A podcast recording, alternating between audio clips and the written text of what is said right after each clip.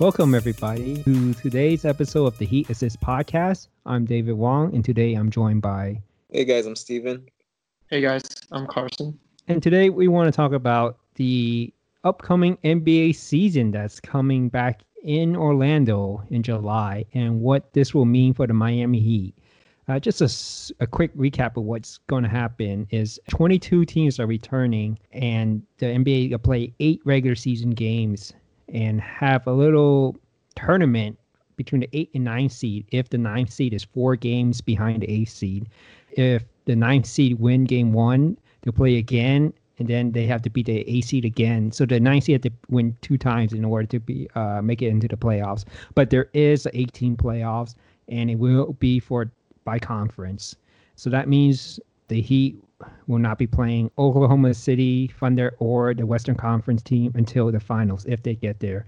But what's interesting about regular season with the eight game schedule is uh, I mentioned previously in a in the previous podcast that the Heat had one of the easiest schedule left.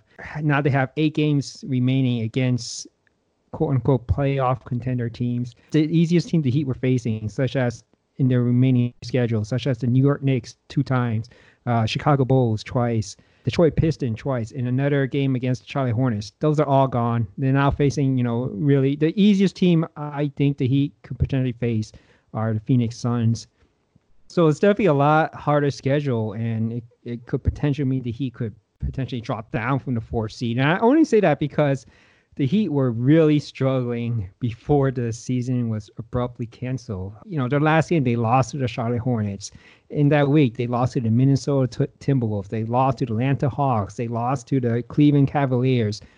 So maybe not facing all these really sorry teams. The Heat because the Heat tend to play up to the competition, so maybe it's not a factor. But it's definitely be interesting to see how that play out. But uh, I guess the good news for that is the Heat should have all their injured players back. Tyler Herro and Meyers Leonard are assumed to be good to go when the season start in July. You guys have anything else about that? I wanted to add that as much as the Heat will improve with the with the health of Tyler Herro and Meyers Leonard being better. Uh, mm-hmm. Uh, one of their main competitors, uh, the Philadelphia 76ers, they should be getting Ben Simmons back as well. And so yes. that's one of the key things that I've been wondering is how many other teams out there are going to be better because their teams are going to be much uh, healthier than before. And especially in the Eastern Conference, the first guy that I thought of was Ben Simmons and the uh, Philadelphia 76ers. And it'll be interesting to see because they've been kind of on a not the best season for whatever reason. They had a, a great home record, but they were really struggling on away games. And then Joel Embiid and Ben Simmons started getting uh, injuries, whereas Joel Embiid was like sm- small injuries that prevented him from playing a few games. Mm-hmm. Ben Simmons' injury was a little bit more serious, an injury involving his back.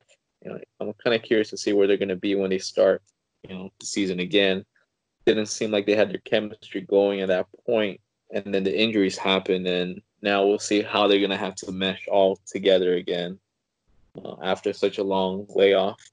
I- am just curious to know what you guys think. Like the first team that I thought of that might be much better would be the the 76ers, but who do you guys feel like will have improved given that this time off might have allowed allowed their teams to get healthier and stronger?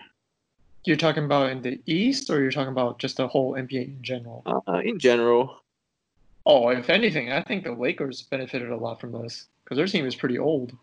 Yeah, I, well, I would think the it's definitely the 76ers just because you have two known players that were out, potentially even for the playoffs. But now there's, especially Ben Simmons, he's most likely gonna make the playoffs, and it, I think that affects the Heat because they could potentially be the first round matchup between the for the Heat because they are really close in the standings as well.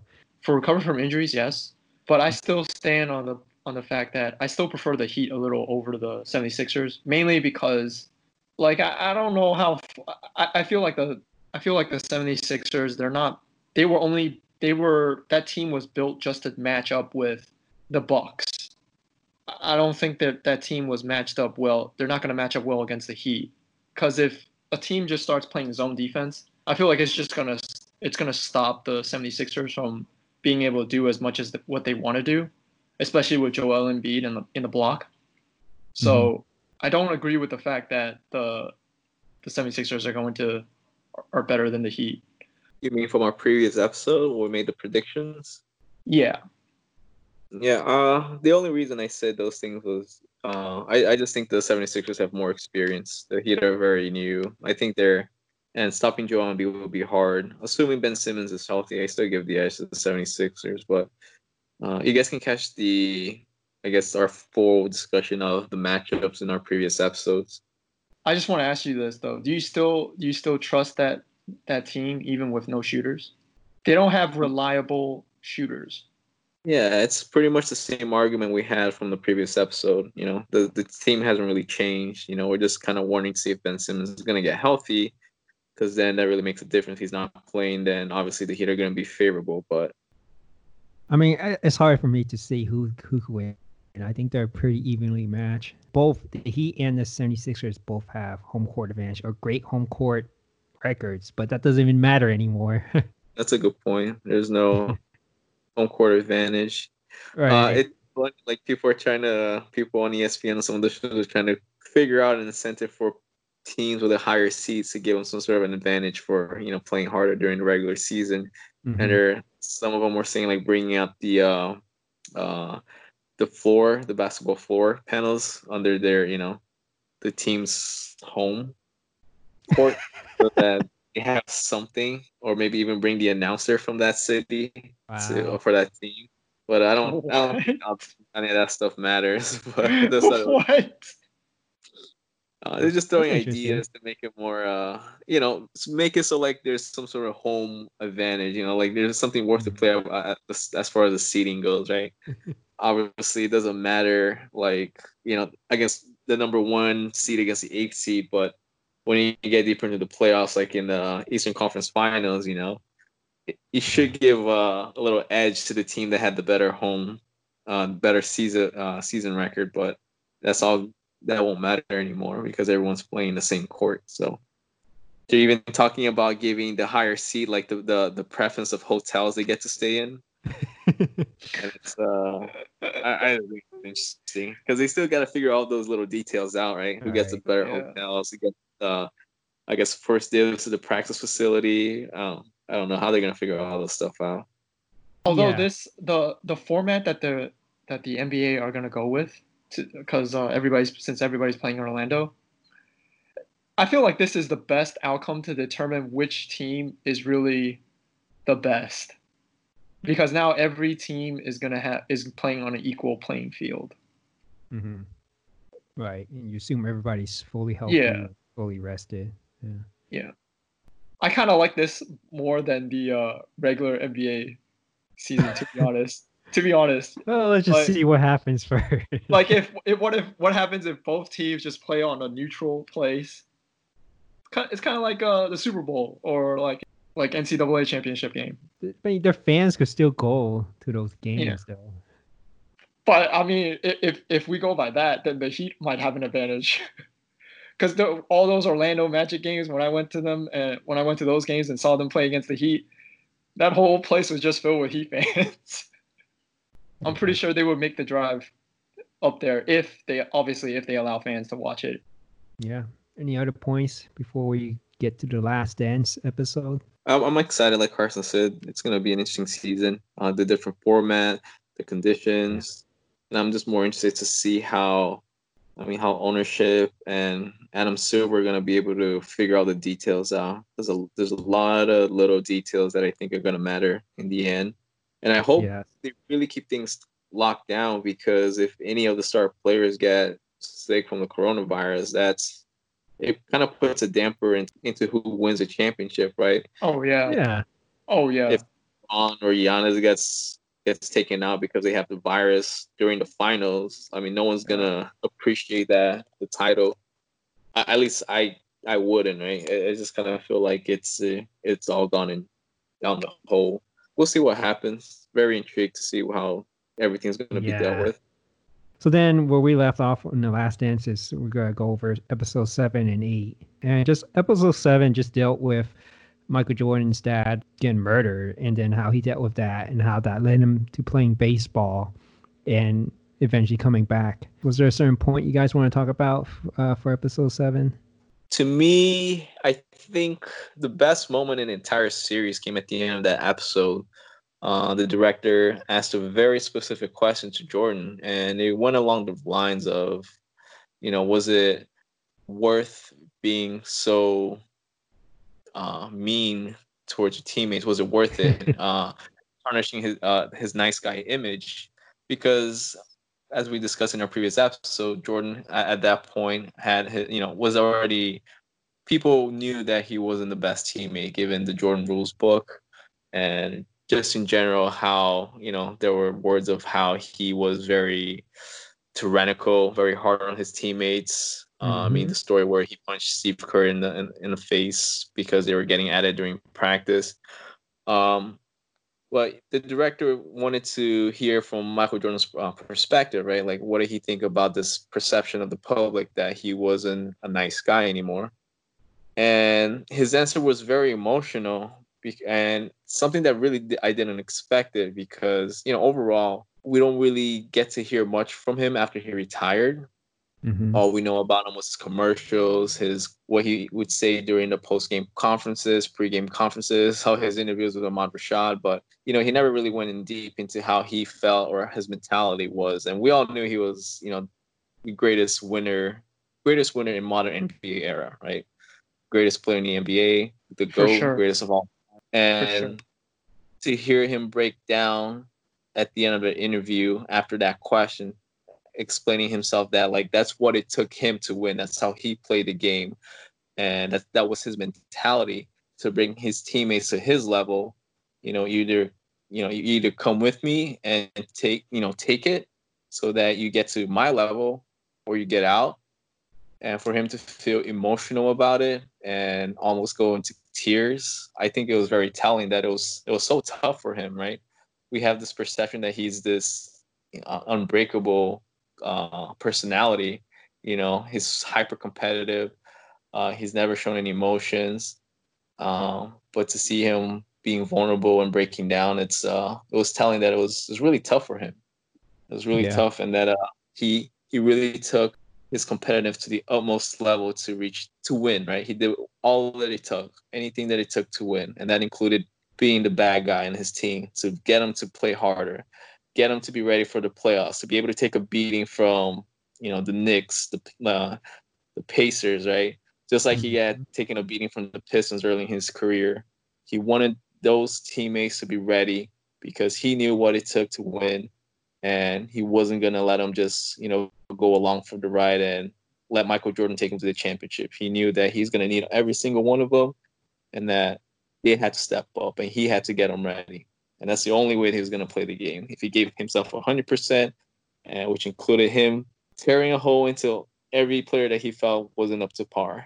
I just thought it was a, a very, very uh, strong moment for the the whole documentary.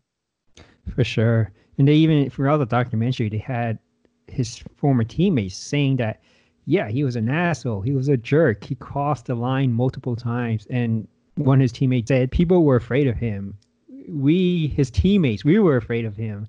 I mean that just showed how far he took it.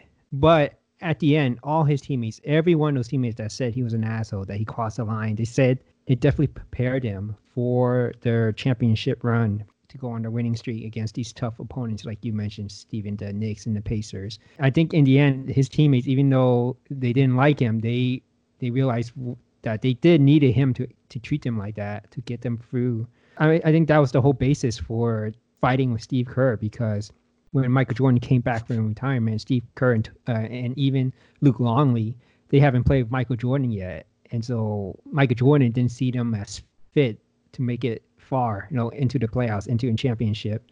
I agree. It was his way of getting to know them to see if they were fit to, mm-hmm. you know, be his teammate. If you guys want to go for a championship, you guys got to be ready. You got to be you know, physically tough and mentally tough. And I'm gonna, he was gonna call you out, ridicule you, bust you up, and he wanted to know if you were gonna fight back or you're just gonna crumble under pressure. And Steve Kerr passed the test apparently. Yeah. He fought back. Another main theme of this episode was just Michael Jordan not having his best friend, his dad, by his side, and how he had to deal with that. And and he also talking about how the media just whip up all these stories about blaming Michael Jordan for his father's death and how that was just it took a real emotional toll on him and it forced him to go into baseball. It must have been great for Mike Jordan because in the documentary it was showing him really enjoying baseball. Really, really felt like he was one of the players. He was he didn't feel like Michael Jordan. He felt like a baseball player. You see him playing ping pongs with his with his minor league teammates and just enjoying himself. Before the baseball lockout of 1994, he really enjoyed his time playing minor league baseball. It was a touching moment too, and uh, Yeah, I, I think it really made him appreciate the fact that you know he was away from all the limelight, and Yeah. you know pretty sure like he was already burned out for the first time. I think that's part of the reason why he was done. I think uh, he mentioned how him and his dad would talk about playing one last season and then going to baseball. You know, mhm. partially because that was the first love and it was a sport that his dad taught Jordan to play. And, you know, they wanted to take on this challenge together until unfortunately his dad passed away. And obviously his motivation to play ball without him wasn't there anymore, especially after winning his first three peat, uh, which was his original goal. He wanted to have one more in repetition over Bird and Magic. You know, they only Mhm. won two in a row, I think. Right. And so his original goal was to win three. Uh, he was tired of you know just being the guy, having so much tension, just being burned out. You know, taking so much out of his body, out of his uh, mind. It fell down to him just having to just walk away to have some sort of relief, I guess. And, and and it goes to to show that he really appreciated the moments where he you know he got to be one of just one of the guys and being playing the minor minor league in baseball, and you could really tell like he enjoyed himself. I think uh, I, one of his books where he was talking about his first retirement, he he really enjoyed just being one of the guys, even taking the bus long distances, Right. you know, not having a private jet. Like he enjoyed it all. I think one other important moment in this uh, in episode seven was they're showing the Chicago Bulls now without Michael Jordan being led by Scottie Pippen, uh, playing the New York Knicks in the second round of the playoffs, and they were down 2-0. It was game three, and the game was tied, and they needed a last second shot. And Phil Jackson drew up a play for Toni Kukoc instead of Scottie Pippen, and it pissed off Scottie Pippen so much that he refused to go onto the court for that last play, which Toni Kukoc made Oh, and great. won them the game. That's crazy. Can you imagine your star player refuses to go on the court because he didn't get the ball? Yeah. Oh man. I mean, I, I I can't imagine how pissed off Phil Jackson must have been. And I think us I first did something that at that moment, uh when Phil Jackson went up to Scottie Pippen and said, Are you in or you're out? And Scottie Pippen said, You're out. And you know, he called some other player to take his spot and he said like F him. and it and you know what's crazy about it too is that and kind of put more salt into the wound for Scottie Pippen was that Toni Kukoc got the ball, shot shot it up, and it went in, and the Bulls won the game. So it was definitely the right call, Yeah. and uh, it was definitely didn't give Scottie Pippen a good look, not at all. Yeah. I- I think it, it also highlights how important having good leadership in the locker room is because it was uh, Bill Cartwright who he didn't play t- that much, and I think he was like a second or third string center on the team, but you know he called out Scottie Pippen. Like he started, he he was he got real emotional and said Scottie Pippen let his team down. He quit on them, and you know he Yeah. got Scottie Pippen to apologize and just realize what a mistake he what a big mistake he made. I mean, I, I can't blame Scottie Pippen for being angry though. I mean, I can understand if Mhm. you're you're supposed to be the main guy and the coach doesn't want you to take the last shot. He wants uh, Toni Kukoc to do it. I mean, even even though Tony Toni Kukoc has been making those uh, game winners before, he's still a rookie. Like how? I mean, I can understand his feeling, his frustration. It's just a frustrated call. That's all. That's all it was for Scottie Pippen. I think that's it's all it was. for Scottie to be upset but still get on the floor. Yeah. But then completely not just abandon your teammates and refuse to go because you know you you didn't get this call made for this. Mhm. Uh, it's just I I think it's very childish. You know, it's a lot. These guys were depending on him, especially as being the leader of the locker room.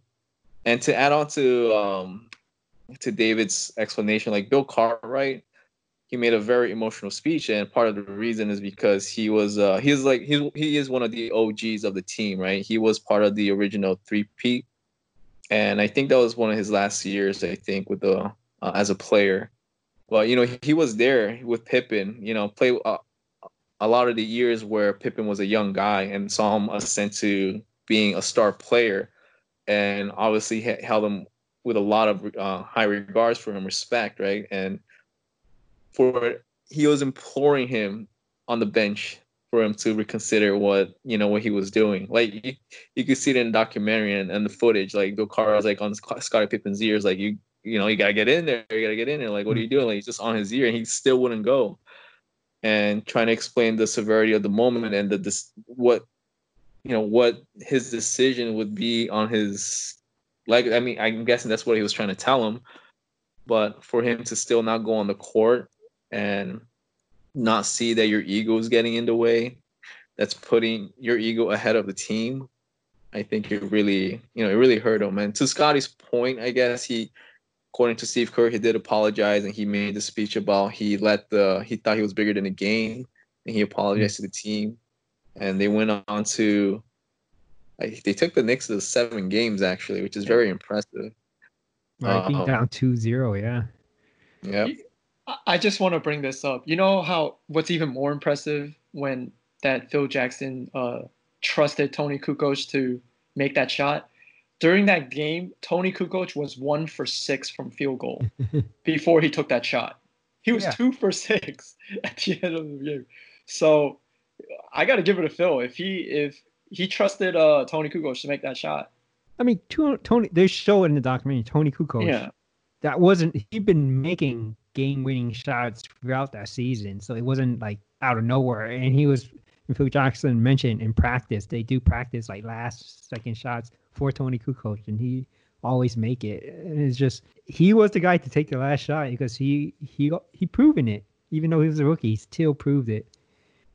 I understand that point, but I'm just saying if you if if I was a coach and I and I knew one of my players was pretty much cold, he's one for six, I would think Mhm. twice about drawing a play for him. But I, I mean, I give it to uh, Phil Jackson. He did the right thing. Yeah, tough decision, that's for sure. Yeah. Yeah. I think what's crazy also about this episode was how Michael Jordan just it seemed like he just nonchalantly went went back returned to basketball, right? They they had a baseball strike. He couldn't do anything, he had nothing to do. Yeah, So he just called up BJ Armstrong and just like, hey, what you doing? And then BJ Armstrong invited him to practice. and that's how his comeback started. That was that was pretty ridiculous. you know what's crazy? What if baseball didn't have that strike? He might have never went back to basketball. He might have just stayed Mhm. with baseball. Yeah, I think so because his minor league manager, uh, Terry Francona, who actually went on to win the World Series uh, a few years back, but he even said if Michael Jordan kept at it, he would have made made it to the majors. So uh, yeah, I definitely could see Michael Jordan just possibly retiring playing baseball.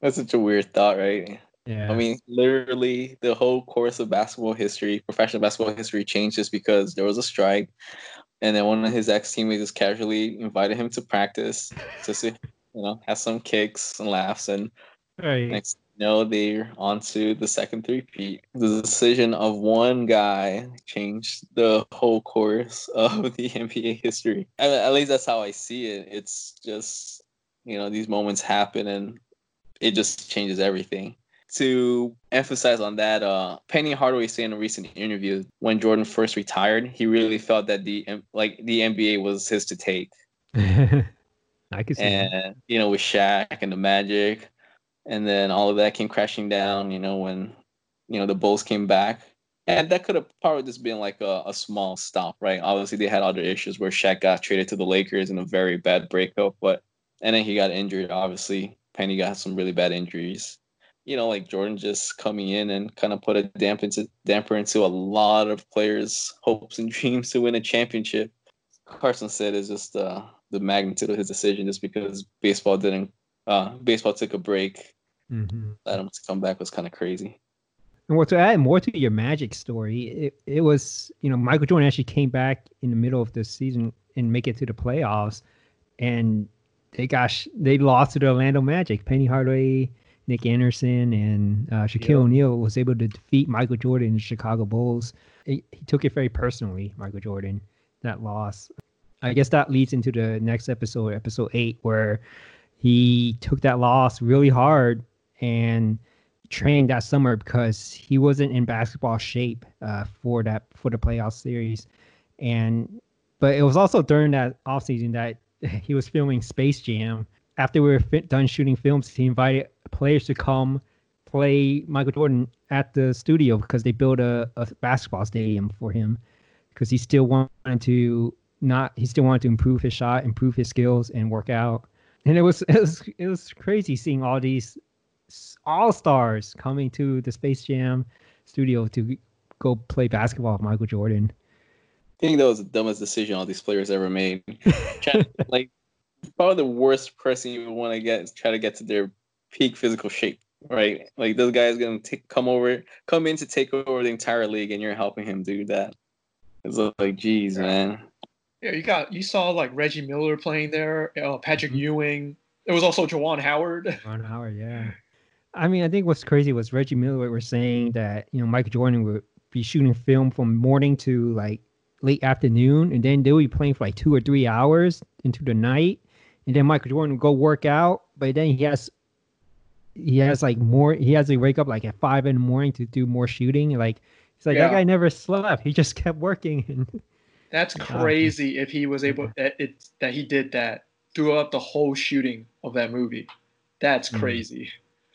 That's one of the uh, qualities that really I think make Jordan stand out. Like even during the Dream Team documentary, like uh, Magic and all the other players will talk about how how much energy Jordan always had. Like he'd never go to sleep. He maybe like Mhm. sleep for four or five hours, and then hey, you want to go play golf? Hey, you want to play cards? Uh, let's go to practice. Let's go play basketball. It's like, oh, you want to play cards? Let's go play golf. You know, it's like he never stopped, and that energy just, you know, it as part of his character. He's just be able to do so much and not getting tired. I guess. I don't want to get too a little too off topic, but like there was also a documentary on the uh, on the Dream Team, and it said the same exact thing, which I thought was crazy. This was before the Last Dance uh, documentary. All it just it just explained pretty much what you said, Steven. All he did was play golf, practice basketball, and play cards. It was like those three things, and that was it. he did that pretty much every day.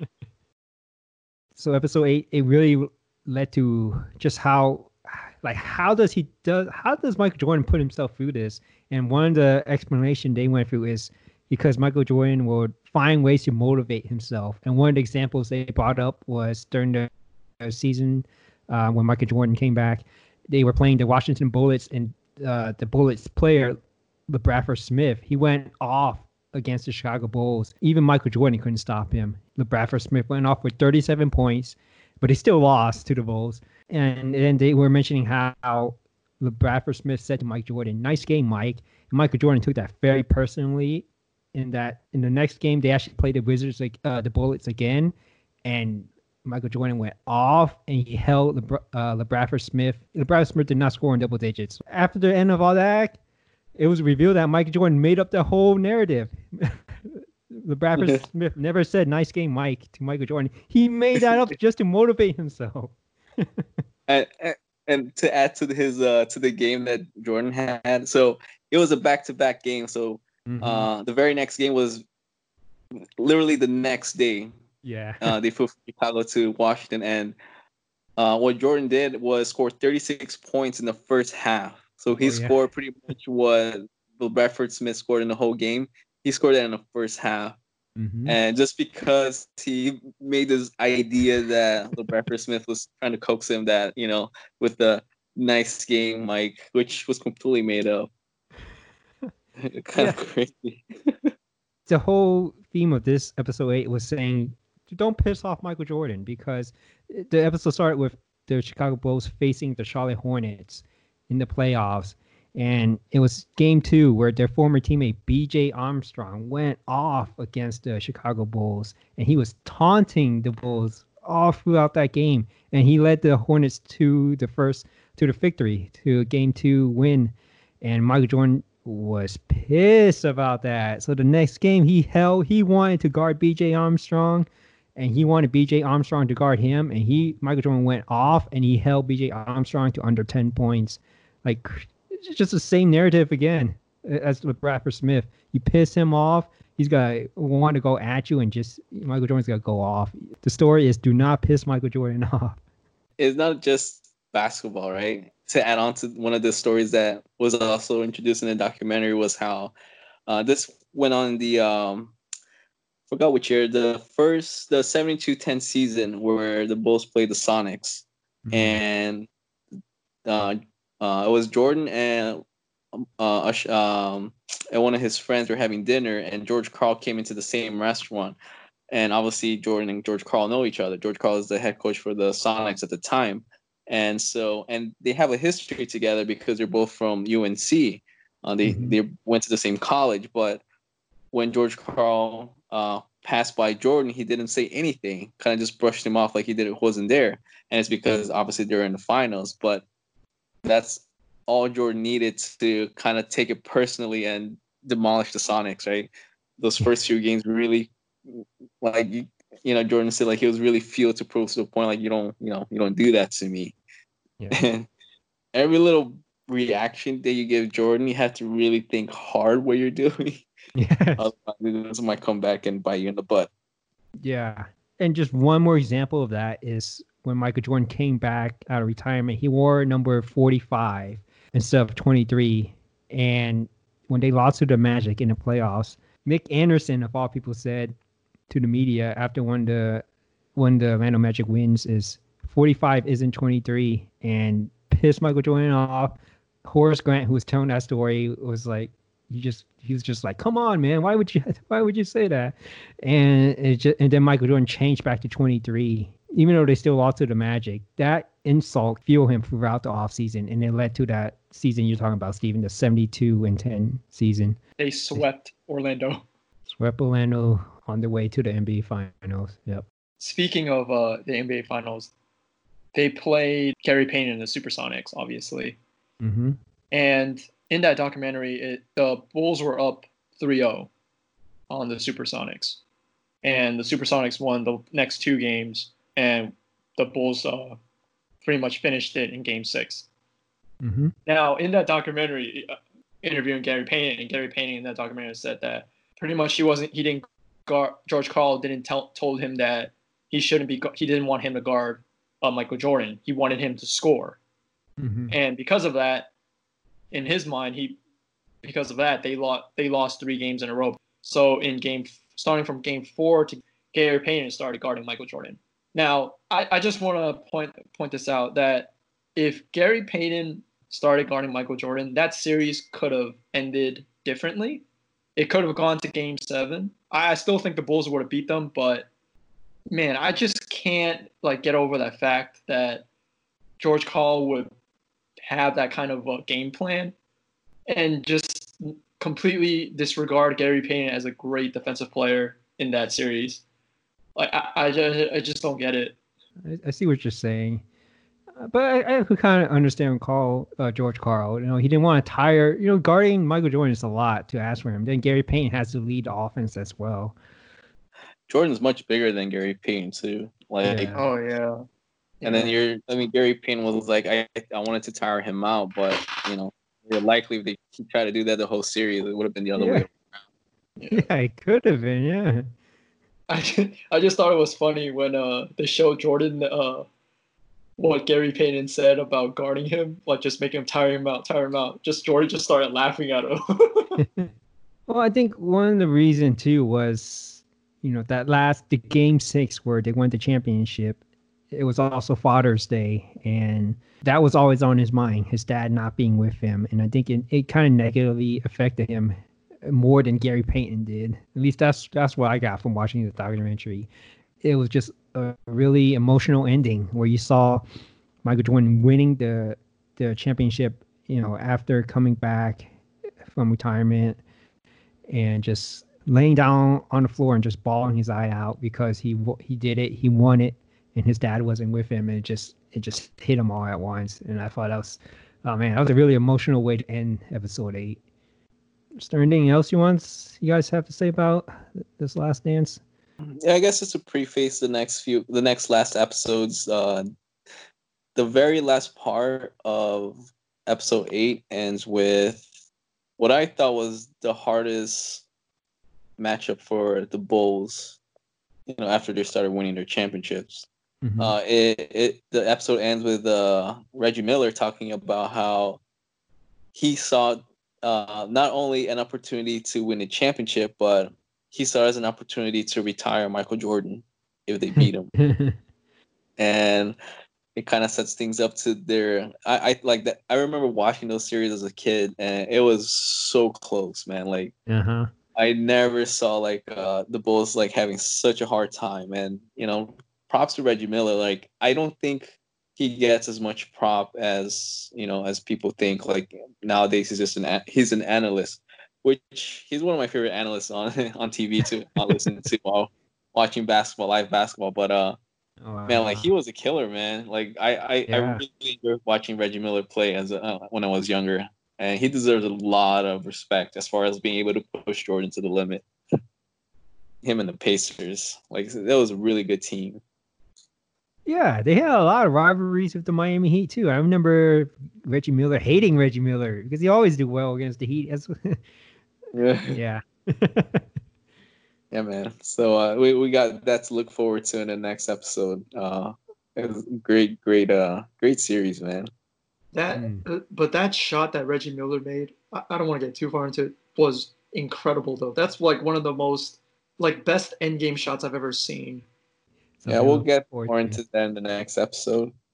But uh, yeah, it was a great shot. I guess one thing I want to bring up that I thought was important from this episode, uh, how Michael Jordan lost to the Orlando Magic when he first came back, was because he wasn't in basketball shape. He trained his body for baseball, but not for basketball. So there was a huge adjustment, and it's showing sh- like last minute shots by Michael Jordan just using his signature fadeaway, but it was all air ball and Michael Jordan was talking about how he was so tired and like he just wasn't ready to play basketball yet. And I think that applies to this current NBA season where players coming back after a long hiatus. Like how are players going to perform when they finally get to play basketball again? That is what I'm most interested in seeing. Um, it's almost a full off season, right? Three months. Yeah. yeah. yeah. Crazy. Hey, if what if you had a culture where prided itself on being the best conditioned team in the league, then you'd be fine. I, I, I gotta point this out since we're on the subject, but have you guys seen uh, James Harden's feed? Uh, his like uh, social media. No, I haven't. No, I haven't. So there's uh, he's been working out pretty hard, man. He's apparently lost 20 okay. pounds, and so there's this uh, running. Damn like uh, skinny Harden's coming for the championship. and he lost twenty pounds. That's a he lot. Look, he looks skinny, man. I, I I would be surprised if it's not even more. But uh, you know, like that, twenty pounds. I that's a lot. It's really Ooh, relative wow. because um, like uh, Kendrick Perkins was talking about this on the jump where you know uh, he played with James Harden while he was in OKC, and there was always an issue with James Harden being in tip top shape right? Mm. Getting his body in the in the best shape possible. And so Perkins was, you know, saying that now that James Harden's finally healthy, and one of his main problems in the long postseason is being that he runs out of gas, right? And mm-hmm. now that mm-hmm. he had time off, he's in shape, he's skinny, his body's gonna be able to, you know, go through more. Yeah. Um, you know, he's it's I, I you know, you can't really put you can't really see how the Rockets can play well, right? I mean, at least I, am in favor of that thought because the Rockets for the past few years have always been contenders, and I know that Chris Paul is not there. We have Westbrook, but I think Westbrook brings a lot of other intangibles that Chris Paul didn't. Uh, so I see that as like a really important. I, am I'll be very curious to see the the Houston Rockets play. You know, uh, seeing uh, very curious to see how James Harden is going to play, given that he's you know apparently it's James Harden 2.0 now. Dude, he lost if he lost 20 pounds, because he's listed at 220, 6'5, 220. If he lost 20 pounds, he'd be 200 pounds. He's the same size as Russell Westbrook then. Russell Westbrook is 6'3, 200 pounds. Dude, that that's really skinny though. If he lost 20 pounds, He looks skinny, man. You should look it up. I'll give it to him. He pretty much it sounds like he's taking it very seriously this season. Maybe he's thinking it's either this season or not. Yeah, I would think so. Yeah. They, they pretty much went all in. Yeah. I mean, this it's is such a Mike great D'Antoni opportunity. last year too, This is it. It's such a great opportunity. Yeah. There's no Golden State Warriors. Yeah. Um, you know, he's healthy. He's at time right before. Well, not right before, but it's gonna be right before the playoffs started, right? Like, like I mentioned before, like the main knock on him was that he would run out of gas during the playoffs, right? Into Mhm. deep playoff runs. He has he has rest. His body's in better shape, and we'll see what happens. I kind of agree with you, Steven. Like if you if you look at it, like all the teams on the West, there's no team with like three like superstar type players. So it's pretty even at like superstar level uh, for like superstars across the board. If James Harden were to like get in shape, this season will probably be like, the best one to get in shape and try to just get it and just went go all the way. Oh, I kind of like that team now. Oh, now you like it. Well, well, if I knew James Harden was going to take it serious, I think your argument went beyond just James Harden being not in shape. oh yeah, that that. Well, I know that, but still, man, if your superstar is uh is the one uh trying to trying to set the tone for uh going all in, I like it. I too am looking forward to seeing the Houston Rockets play. I love how they went all in on the small ball lineup and just unleash Russell Westbrook. I mean, that was really fun basketball to watch, and I Oh am yeah. looking forward to watching more of it. I'm I'm really curious how he's going to operate with with 20 pounds uh, less. You think he's still gonna he's able to take a beating if he drives into drive it in? What beating? There is no beating.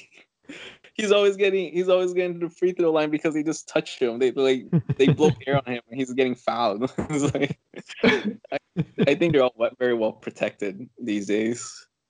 But his game is more of the step back three, just a lot of threes. He'll be fine. All right, something to look forward to then. Thank you everyone for listening. Tune in next week when we go over the last two episodes of The Last Dance and any more news about the NBA.